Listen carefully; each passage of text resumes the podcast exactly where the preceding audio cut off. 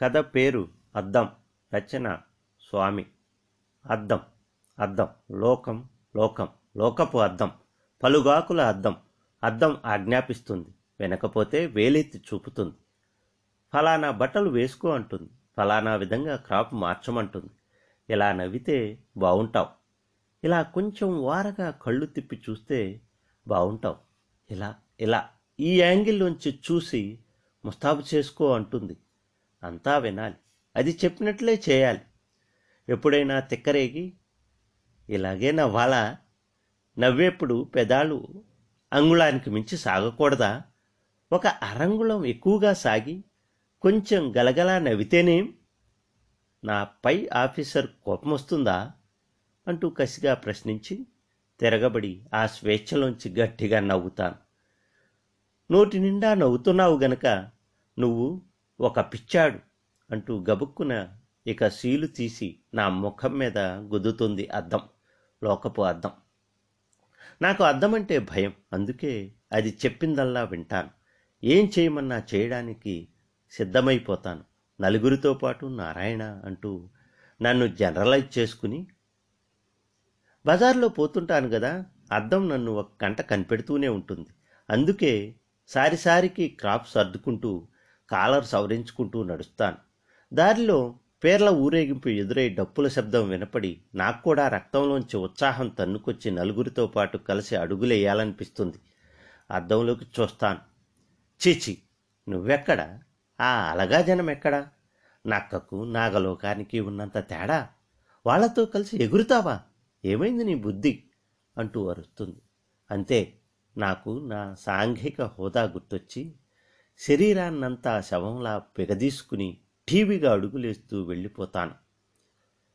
ఏదైనా పార్టీకి హాజరైనప్పుడు ఏకబిగిన అద్దంలోకే చూసుకుంటూ ఉంటాను. ఎంత మాట్లాడాలి, ఎంత నవ్వాలి, రిజర్వ్డ్గా కూర్చున్నానా, గంభీరంగా మాట్లాడుతున్నానా, తొడ సందులో దురద పెడితే గోక్కోకుండా జాగ్రత్త పడుతున్నానా అని గుంపుకు అనుగుణంగా నా వేషాన్ని దిద్దుకుంటూనే ఉంటాను. నేను పుట్టినప్పుడు అంటే నా గదిలో అద్దం లేనప్పటి మాట. ఏ వేషము తగిలించుకోకుండా నగ్నంగా పుట్టాను. బొద్ద నిండా పాలు తాగి ఒడిలో పడుకుని నాతో నేను ఆడుకుంటూ, నాలోకి నేను తొంగి చూసుకుంటూ నవ్వుతూ హాయిగా నిద్రపోయేవాణ్ణి. మరి ఇప్పుడు ఈ దరిద్రపు అద్దం నన్ను నిద్దట్లో కూడా వదలదు, కలల కొండ చిలువై వెంటాడుతుంది. నువ్వేం ఆకాశంలోంచి ఊడిపడ్డావా, ఎవరికీ లేని నీతి నీకు మాత్రం ఎందుకు, ఇది మంచికి కాలం కాదు, నీతి నిజాయితీ అంటూ వేలాడితే ఈ మనుషుల మధ్య బతకలేవు, మట్టి కొట్టుకుపోతావు అంటూ బోధిస్తుంది అద్దం. జీ హుజూర్ అంటాను. నా హృదయం మరుగున పడిపోయి ఆ స్థానంలోకి ఈ లోకపు అద్దం వచ్చి ఎలా బైఠాయించిందో గాని అప్పటినుంచే నా కష్టాలు మొదలు. అప్పటికింకా చిన్న వయసు, అద్దంలోకి చూసి వేషం తగిలించుకోవడం ఇంకా సరిగా అలవాటు కాలేదు. అలాంటి రోజుల్లో ఒకసారి అమ్మ దూరపు బంధువుల ఇంటికి పోతూ నన్ను కూడా పిలుచుకుపోయింది. మేము వాళ్ళ ఇంట్లో అడుగు పెట్టేప్పటికీ ఒక తీయని వాసన నా నోట్లో నీళ్లు ఊరిస్తూ కమ్ముకుంది. వాళ్ళ వంటింట్లో లడ్డూలు తయారవుతున్నాయి. అమ్మ లడ్డు, అమ్మ లడ్డు అంటూ అరిచాను. అంతే, ఇల్లు చేరాక అమ్మ నన్ను ఒకటే చావగొట్టడం. ఎప్పుడు లడ్డు ముఖమే చూడనట్టు అరుస్తావేంరా లేకి వెధవా, మనకు లేదా తినడానికి, వాళ్ళు ఏమనుకుంటారు, మనకు గతి లేక వాళ్ళ ఇంట్లో తింటున్నామనుకోరా, ఎప్పుడు తెలుసుకుంటావురా మర్యాద, ఎప్పుడొస్తుందిరా నీకు బుద్ధి అంటూ నోట్లో నీళ్లు ఊరుతున్నా సాధ్యమైనంత నిర్లిప్తంగా కనిపించి జితేంద్రియుడిలా పెద్దరికపు ఫోజులివ్వడం అప్పటికింకా నాకు తెలియదు.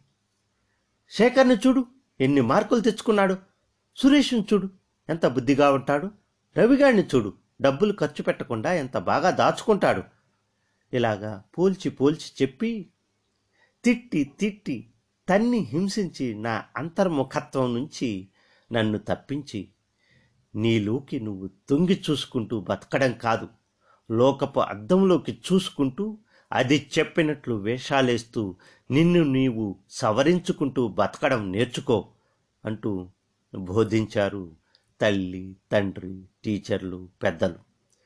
సంఘం కీయిస్తే నడిచే మరబొమ్మగా మారిపోయాను. అద్దంలోకి తొంగి చూసి అప్పటికి అవసరమైన భావాన్ని ముఖానికి పూసుకుంటాను. సమయము సందర్భము మారిపోగానే వెంటనే కడిగేసుకుని మళ్ళీ మరో భావాన్ని ముఖానికి పులుముకుంటాను. ఇదంతా మొదట్లో ఇబ్బందిగా అనిపించేది, కానీ ఇప్పుడు బాగా అలవాటు పడిపోయాను. లోకపు అద్దంలో కనిపించే పై పై జిలుకులకు, సుఖాలకు, అది కల్పించే సౌకర్యాలకు, భద్రతకు అన్నిటికీ దాసోహమైపోయి, కానీ అప్పుడప్పుడు అనిపిస్తూనే ఉంటుంది, ఉంది ఉంది ఇంకా ఏదో ఉంది. మనిషి అద్దంలోకి చూస్తూ కల్పించుకునే ఈ సంపాదనలు, హోదాలు, దర్జాలు, గౌరవాలు వగైరాలతో అల్లుకున్న స్వార్థపు సాలెగూటి నుంచి విముక్తి చెందితే నన్ను ఆకాశపు ఊయల్లోంచి ఆనందపు అనంతత్వంలోకి ఈ ఊపే సత్యమేదో నాలో సన్నగా సన్నగా జ్వలిస్తూనే ఉంది. తండ్రికి ఇష్టమైన చదువు చదివి, తల్లికి ఇష్టమైన పిల్లను పెళ్ళాడి, స్నేహితులకు ఇష్టమైన మాటలు మాట్లాడి, నా భార్యకు ఇష్టమైన డబ్బు నగల్ని సంపాదించి, ఇలా అద్దం చెప్పినట్లే చేస్తూ పోతుంటే నాలో అప్పుడప్పుడు ఏదో అశాంతి. కానీ అద్దంలోకే తలపెట్టి చూస్తుంటే లోకం నుంచి ఎంత ఆమోదం! ఆర్థికంగా, సాంఘికంగా నేను ఎదిగిన ఒక్కొక్క స్థాయిని చూసుకుంటే నాకెంతో గర్వం. ప్రయోజకుడినయ్యాను, అభివృద్ధిలోకి వచ్చాను. తల తిప్పి చూస్తే చేతులు నలుపుకుంటూ దండం పెట్టడానికి ఎప్పుడూ నలుగురు మనుషులు సిద్ధంగా ఉంటారు. మీటింగులు పెట్టి సన్మానాలు చేసి నన్ను ఆదర్శ పురుషుడిగా కీర్తించి చప్పట్లు కొట్టడానికి ఉవ్విళ్ళూరుతుంటారు. అద్దంలోంచి తలను బయటికి తీస్తే చాలు, ఒంటరివాణ్ణి అయిపోతాను. మళ్ళీ అశాంతి చుట్టుకుంటుంది. ఆత్మను అదిమి పట్టి లోకం మెప్పు కోసం చేసిన ఒక్కొక్క పని నా ఒంటరితనాన్ని పామై ఖరావు వస్తుంది. ఇరవై నాలుగు గంటలు ఈ అద్దంలోకే తలదూర్చి బతకడమంటే సచ్చే చావుగా ఉంది. జీవితమంతా కృత్రిమంగా, యాంత్రికంగా, నీడగా, అబద్ధంగా మారిపోయినట్లు భయంగా తోస్తుంది. చెట్టు గాలికి ఊగుతున్నట్లుండదు, ఎవరో ప్రయత్నపూర్వకంగా తమ రాక్షస హస్తాలతో కుదుపుతున్నట్లుంటుంది. ఏదో బీభత్సం, నా స్వభావంలో లేని వికృత శక్తి అద్దంలోంచి ఆజ్ఞాపించి నన్ను మెడపట్టి ఆడిస్తుంది.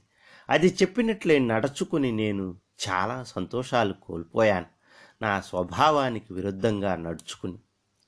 ఒకప్పుడు నేను కూడా ప్రేమించి పెళ్లి చేసుకోవాలనుకునే ఆదర్శం కలిగిన ఉన్నవాణ్ణే. జాతి, రంగు, కుల మతాలు అన్నీ నాన్సెన్స్ అని లెక్చర్ దంచినవాణ్ణి. నా అదృష్టం బాగుంది, నేను ప్రేమించిన స్త్రీని నన్ను కూడా ప్రేమించింది. ఇక పెళ్లి చేసుకుని చట్టపట్టాలేసుకుని హనీమూన్కి ఎగిరిపోవడమే తరువాయి. కానీ అనుకోకుండా అద్దంలోకి చూశాను, అంతే. ప్రేమ, ఆరాధన, సౌందర్యం, ప్రకృతి పూజ అన్నీ గాలికి కొట్టుకుపోయాయి. నీ కులం గాని కులం పిల్లను ప్రేమిస్తావా? చీచి. ప్రేమిస్తే పర్వాలేదు, పెళ్ళి కూడా చేసుకుంటావా? చీచి చీ. ఆమె నా హృదయేశ్వరి, జీవితేశ్వరి, ఆమె కోసమే పుట్టాను, ఆమెనే చేసుకు తీరుతాను అని పంతం పట్టి కూర్చుంటావా? నీ చెల్లెళ్లకు పెళ్ళి కాదు, నీ తల్లి నుయ్యో గుయ్యో చూసుకుంటుంది, నీ తండ్రి మంచం ఎక్కుతాడు. అప్పుడు అందరికీ దూరమై నువ్వు నీ స్వప్న సుందరితో కలిసి వీధుల్లో పడి అడుక్కు తినాలి అంటూ బెదిరించింది. అంతటితో నా జీవితోత్సాహం క్లోజ్. ఇంతకు నేను చేసిన పెద్ద తప్పు చేతులు కట్టుకుని ఏమిటి ఆజ్ఞ అన్నట్లు లోకపు అద్దంలోకి తొంగి చూడటమే. భార్య పక్క మీదకు చేరుతుంది. ఈ మధ్య కొవ్వెక్కింది దీనికి. మునుపటిలా భక్తి లేదు. పతిదేవుడంటే తాలిబొట్టు కళ్ళకు అద్దుకోదు, పొద్దున్నే నా పాదాలకు ప్రణమిల్లదు. ఇలా లోకపు అద్దంలోకే చూస్తుంటాను కదా, అద్దంలో ఆమె స్త్రీగా కనిపించదు, భార్యగా కనిపిస్తుంది. బలహీనంగా మండే కోర్కెను చల్లార్చుకోవడానికి ఆమె మీదకి ఉరుగుతాను. కానీ ఆమె స్త్రీ కాదు, భార్య అనే నీడ. నీడను కౌగిట్లోకి లాగుతాను, ఆమె నడుం నీడను వాటేస్తాను, పెదాల నీడను హత్తుకుంటాను. కానీ ఆమెలోని రక్తపు వెచ్చని స్పర్శలు అందవు. కౌగలించుకుంటే తుమ్మ ముద్దులా ఉంటుంది. ముఖంలోకి ముఖం పెట్టి చూస్తాను. నీడ ముఖంలో నిజమైన భావం పలుకుతుందా? ఉద్రేకం పొంగుతుందా? నీడపైన ఎంత పొర్లాడి ఏమి అనుభవిస్తాను? ఎంతగా అదిమి, నొక్కి, తడిమి, కౌగలించి నీడను అనుభవించగలనా? నా తొలి సంతానం సంబరపడే భాగ్యం కూడా నాకు లేకపోయింది. పుట్టింది ఆడపిల్ల. లోకపు అద్దంలో తొంగి చూస్తే కనిపించింది ఆ పాప కాదు. పెరిగి పెద్దయ్యాక ఆ పిల్ల పెళ్లి కోసం కట్న కానుకలుగా కూడబెట్టాల్సిన డబ్బు, నగలు, ఇంకా ఎన్నెన్ని సంతోషాలు పోగొట్టుకున్నానో ఇలా లెక్కలేదు. అద్దంలోకే కళ్ళు పెట్టి చూస్తూ నడిచి డబ్బు సంపాదించాలి, పెళ్ళాడాలి, పిల్లల్ని కనాలి, ఇల్లు కట్టాలి, బంగారం కొనాలి, వగైరా లోకపు విలువల్లోకి నన్ను నేను కత్తిరించుకుని ఒదిగిపోయి అలా జీవితంలో సాధించిన ప్రయోజనకత్వాన్ని పళ్ళెంలో సర్దుకు తినబోతే రంగు, రుచి, వాసనలే లేవు. అసలు అనుభవించాలనే ఆకలే చచ్చిపోయింది. జ్వరమొచ్చిన వాడి నాలుకలా జీవితం పట్ల ఒక అరుచి ఏర్పడిపోయింది. సంఘం మెచ్చుకునేట్లుగా, గుర్తించేట్లుగా జీవితాన్ని డబ్బుతో, మర్యాదలతో అలంకరించుకున్నంత మాత్రాన మనిషికి సుఖము, శాంతి దక్కుతాయా? అద్దం, అద్దం, లోకం, లోకం, లోకపు అద్దం, పలుగాకుల అద్దం. నా తల అద్దంలోకి ఇరుక్కుపోయింది. నా తెలివి మోకాళ్ళలోకి జారిపోయింది. మౌనము, శాంతి, ఆనందము అన్నీ ధ్వంసమైపోయాయి. హృదయం బండబారింది. చూపులు ముద్దుబారిపోయాయి. ఒకసారి హోటల్లోకి పోయి టిఫిన్కి ఆర్డర్ ఇచ్చి కూర్చున్నాను. హోటల్ గది నిండా గోడలకు అద్దాలు. అద్దాల్లోకి చూస్తూ కూర్చున్నాను. టిఫిన్ వచ్చింది. ప్లేట్లోకి కుడి చేయి పెట్టి పెట్టబోతూ అద్దంలోకి చూసి చప్పున ఆగిపోయాను. ఎంత ప్రమాదం తప్పింది! కాసేపు ఆగితే ఎంత ఘోరం జరిగిపోయేది! మరోసారి చూశాను. అంతా ఎడం చేతులతో తింటూ కనిపించారు అద్దంలో. థ్యాంక్ గాడ్, బతికించావు. లోకంలో అంతా ఎడం చేతులతో తింటుంటే నేను ఒక్కడిని కుడి చేత్తో తిని నలుగురిలో నవ్వుల పాలు అయ్యేవాడిని అనుకుని టక్కున తల వంచి గబగబా ఎడం చేత్తో తిని బిల్లు చెల్లించి బయటపడ్డాను. కుడి ఎడమ అయ్యింది. ఎడమ కుడిగా మారిందా? ఈ లోకపు అద్దం నా కళ్ళను మోసం చేస్తోందా? నేను ఇన్నాళ్లుగా అద్దంలో వెతుక్కుంటున్న వస్తువు నిజానికి నేడేనా? సుఖం దుఃఖమేనా? నా హృదయం నుంచి చూపు మరల్చి పెద్ద తప్పే చేశాను. చూపుల్ని అద్దంలోకే పాతుకు కూర్చుని పెద్ద పొరపాటే చేశాను. అద్దంలో కనిపించే నా వివిధ కోణాల్ని చూసి మురిసిపోవడం తప్ప నాలోకి నేను తొంగి చూసుకుంటూ అనుభవించే నిజమైన వస్తు స్పర్శకి, విశాలత్వానికి దూరమైపోయాను. అద్దంలోంచి వెనక్కి లాక్కుంటాను నా చూపులు. స్వయం ప్రకాశంతో నడుపుకుంటాను నా బ్రతుకు. నా చూపులకు వేరు నాలోని నాలోనే నా చూపులకు వేరు నాలోనే ఉంది, కానీ అద్దంలో లేదు. మరి ఎలా? నిజాన్ని నీడగా మిగిల్చే ఈ లోకపు అద్దాన్ని వదిలించుకోవడం ఎలా? అద్దం వెనుక మరుగున పడిన నా హృదయాన్ని తిరిగి చేరుకోవడం ఎలా? అద్దాన్ని దూషించాను. అద్దాన్ని ద్వేషించాను. అద్దం మీద కత్తి కట్టాను. అద్దం మీద కసి పెంచుకున్నాను. కానీ అద్దం నన్ను వదల్లేదు. అద్దాన్ని తోశాను. అద్దాన్ని విసిరాను. రాళ్లతో కొట్టాను. సుత్తితో బాదాను. పగిలిపోదే అద్దం. ఏవేవో అలవాట్లతో, ఆలోచనలతో నన్ను జిడ్డులా పట్టుకుని వేలాడుతూనే ఉంది లోకం. వదలాల్సింది అద్దాన్ని కాదు, అద్దంలోకి కూరుకుపోయిన నా దృష్టిని. భార్యను శాసించే భర్త నుంచి, పిల్లల్ని హింసించే తండ్రి నుంచి, వ్యక్తిగా ఒకరిని మోసం చేయకపోయినా వ్యాపార ధర్మం పేరిట వందల మందిని మోసం చేసే నా వృత్తి మనస్తత్వం నుంచి నా దృష్టిని విడదీసే ప్రయత్నం చేస్తున్నాను. కానీ చలమలోంచి నీరులాగా అద్దంలోంచి అంతు లేకుండా ఊరుతూ వస్తున్న నా నీడలు. శాస్త్రాలు చదివాను. గురువుల కోసం పరిగెత్తాను. అడవుల్లో తిరిగాను. సాధన చేస్తున్నాను. ప్రస్తుతం అద్దంలో నా నీడకు గడ్డం మొలిచింది. కాషాయ గుడ్డలు వచ్చాయి.